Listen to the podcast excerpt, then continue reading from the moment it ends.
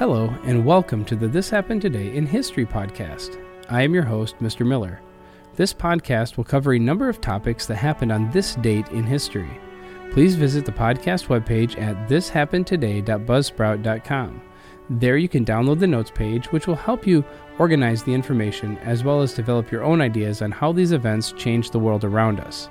If you're interested in hearing more, please consider subscribing so you will not miss out on what happens tomorrow in history. Today is May 23rd. Clyde Barrow and his companion Bonnie Parker were shot to death by officers in an ambush near Saley's Bienville Parish, Louisiana, on May 23, 1934, after one of the most colorful and spectacular manhunts the nation has seen up to that time. Barrow was suspected of numerous killings and was wanted for murder, robbery, and state charges of kidnapping. The FBI, then called the Bureau of Investigation, became interested in Barrow and his paramour late in December 1932 through a singular bit of evidence. A Ford automobile, which had been stolen in Pawhuska, Oklahoma, was found abandoned near Jackson, Michigan in September of that year. At Pawhuska, it was learned that another Ford car had been abandoned there, which had been stolen in Illinois. A search of this car revealed that it had been occupied by a man and a woman, indicated by abandoned articles therein. In this car was found a prescription bottle which led special agents to a drugstore in Nacogdoches, Texas, where investigation disclosed the woman for whom the prescription had been filled with was Clyde Barrow's aunt. Further investigation revealed that the woman who obtained the prescription had been recently visited by Clyde Barrow, Bonnie Parker, and Clyde's brother L.C. Barrow. It was also learned that these three were driving a Ford car identified as one stolen in Illinois. It was further shown that L.C. Barrow had secured the empty prescription bottle from a son of the woman who had originally obtained it. On May 20, 1933, the U.S commissioner at Dallas, Texas, issued a warrant against Clyde Barrow and Bonnie Parker, charging them with the interstate transportation from Dallas to Oklahoma of the automobile stolen in Illinois. The FBI then started its hunt for this elusive pair. On April 1, 1934, Bonnie and Clyde encountered two young highway patrolmen near Grapevine, Texas. Before the officers could draw their guns, they were shot. On April 6, 1934, a constable at Miami, Oklahoma, fell mortally wounded by Bonnie and Clyde, who also abducted a police chief whom they wounded. The FBI had jurisdiction solely on the charge of transporting a stolen automobile, although the activities of the Bureau agents were vigorous and ceaseless. Every clue was followed, wanted notices, furnishing fingerprints, photograph description, criminal record, and other data were distributed to all officers. The agents followed the trail through many states and into various haunts of the Barrow Gang, particularly Louisiana. The association with Henry Methvin and the Methvin family Louisiana was discovered by FBI agents, and they found that Bonnie and Clyde had been driving a car stolen in New Orleans.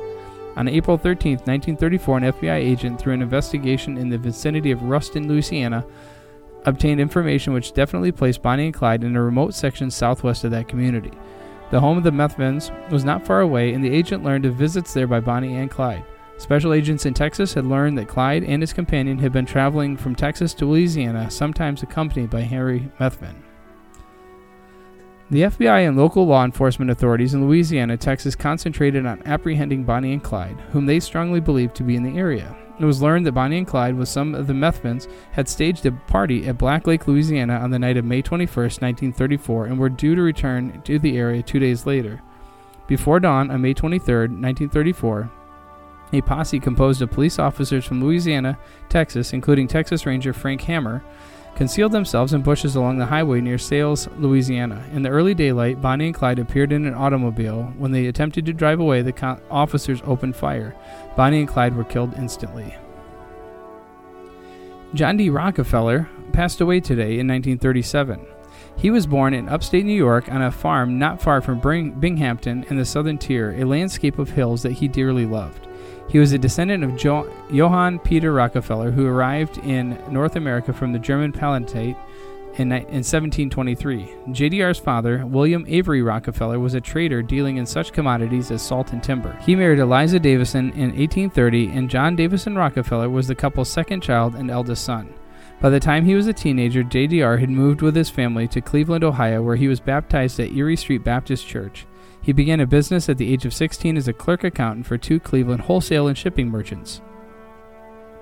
In 1858, JDR and a partner began their own company, and by 1863, Rockefeller entered the oil refinery business. Petroleum had been discovered in Pennsylvania only four years earlier, and Cleveland, one of the early centers of oil refining, was on the brink of vast industrial expansion. In March of 1864, Rockefeller married Laura Spelman, a young Cleveland woman with a strong political and religious background. Her parents were staunch abolitionists and active in the Underground Railroad. In 1884, Spelman Seminary in Atlanta for African American women was named in honor of her parents. JDR sub- provided substantial financial support for the institution. By 1870, when Rockefeller and his partners incorporated themselves as Standard Oil Company, the refinery was producing more than 1,500 barrels of kerosene a day, destined for street and indoor lamps all over the country. Even before gasoline engines opened up the completely new and almost limitless demand for refined petroleum, Standard Oil and its competitors supplied a huge market. At the end of the decade, Standard Oil had bought out or merged with 22 of its 25 Cleveland competitors, and it merged and it produced 33 million of the 36 million barrels of oil then produced in the United States. By 1884, when JDR moved to New York City, Standard Oil was well on its way to becoming one of the largest corporations of its day, and he was soon to become one of the wealthiest men in the world. Throughout, he remained a deeply religious man, worshiping all his life within the Baptist faith in which he had been reared. His mother, who whose favorite motto was Willful waste makes woeful want, instilled in her son a veneration for work and a profound sense of charitable obligation. Charity was an essential part of JDR's life from his youth. A strong religious impulse underlay and always informed his giving. Even when the affairs of Standard Oil demanded nearly his full attention, JDR spent more and more time on philanthropy. By his death in 1937, at the age of 97, he had given over half of his fortune to various philanthropic programs, among them the University of Chicago, which he principally funded, and the Rockefeller Institute for Medical Research, now Rockefeller University, founded in 1901 in New York City. The Institute's program of attacking the most serious diseases of mankind gave JDR his first experience funding directly the long term work of academically trained scientists and physicians. In 1913, Senior set up his greatest philanthropic endeavor, the Rockefeller Foundation, to promote the well being and to advance the civilization of the peoples of the United States and of foreign lands in the acquisition and dissemination of knowledge, in the prevention and human relief of human suffering, and in the promotion of any and all elements of human progress. Today, with an endowment in excess of $2 billion, the Rockefeller Foundation remains one of the 10 largest foundations in the United States. William Kidd spent his last days on earth at Newgate Gaol, where on Sunday, May 18th of 1701, he heard his final sermon preached by the priest, prison chaplain of the cheerful text, "For we must all appear before the judgment seat of Christ." Kidd still hoped for reprieve, and the others who had been condemned with him for piracy received it, all except one, an Irishman named Darby Mullins. On the afternoon of May 23rd, they were taken, with the two Frenchmen who were also to die, from Newgate in two horse drawn carriages guarded by marshals and led by the Admiralty Marshal and the silver oar, which is the Ad- Admiralty symbol. To the chaplain's shocked disapproval, Kidd was the worse for drink. At 5 o'clock, low tide, they reached the execution dock at Wapping, a few yards below the Wapping Old Stairs, in the presence of a large, lively crowd. There was a permanent gallows for pirates there, and after the hanging, the corpses were customarily chained to a post on the foreshore where they were left until the three tides had flowed over them, as an example.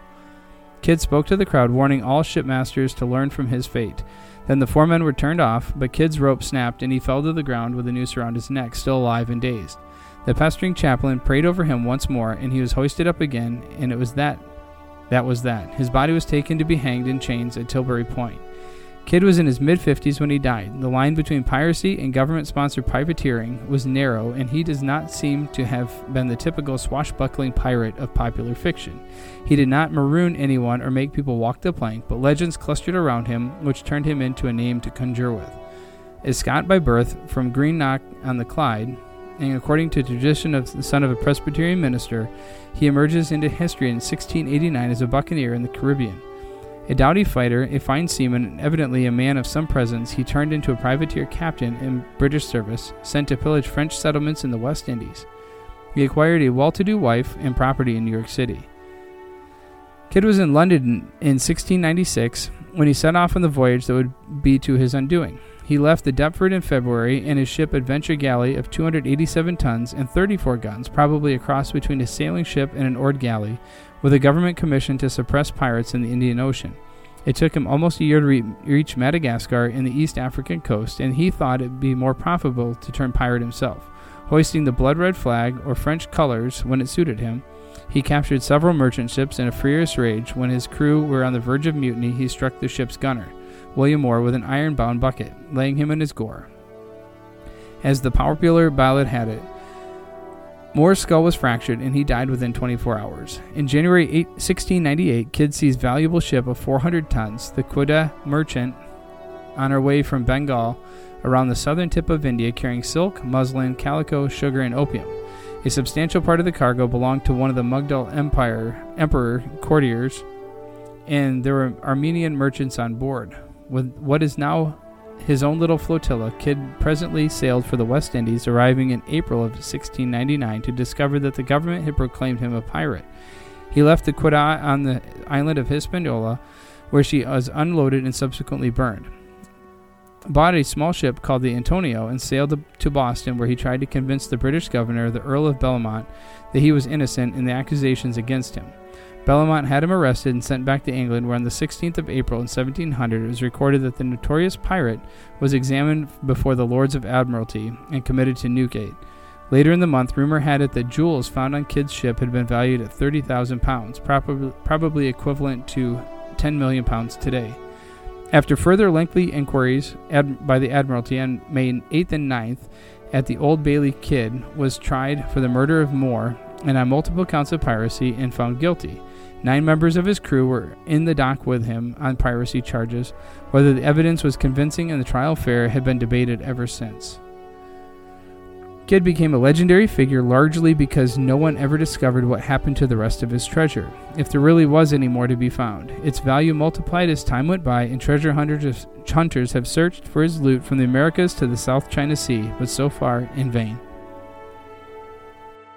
You have been listening to the This Happened Today in History podcast. I thank you for listening, and I hope that you have enjoyed learning about historical events from the past. Thank you to the following websites for their information regarding today's topics ThePeopleHistory.com, Bonnie Parker and Clyde Barrow at FBI.gov, John D. Rockefeller at HudsonValley.org, and Captain William Kidd at HistoryToday.com. The music used as the background track for this podcast is Americana, created by Kevin MacLeod on Incompetech.com. If you enjoyed this information and would like to hear more, please consider subscribing, as this will keep the historical events in your feed in the morning for each day. I hope you have a great day.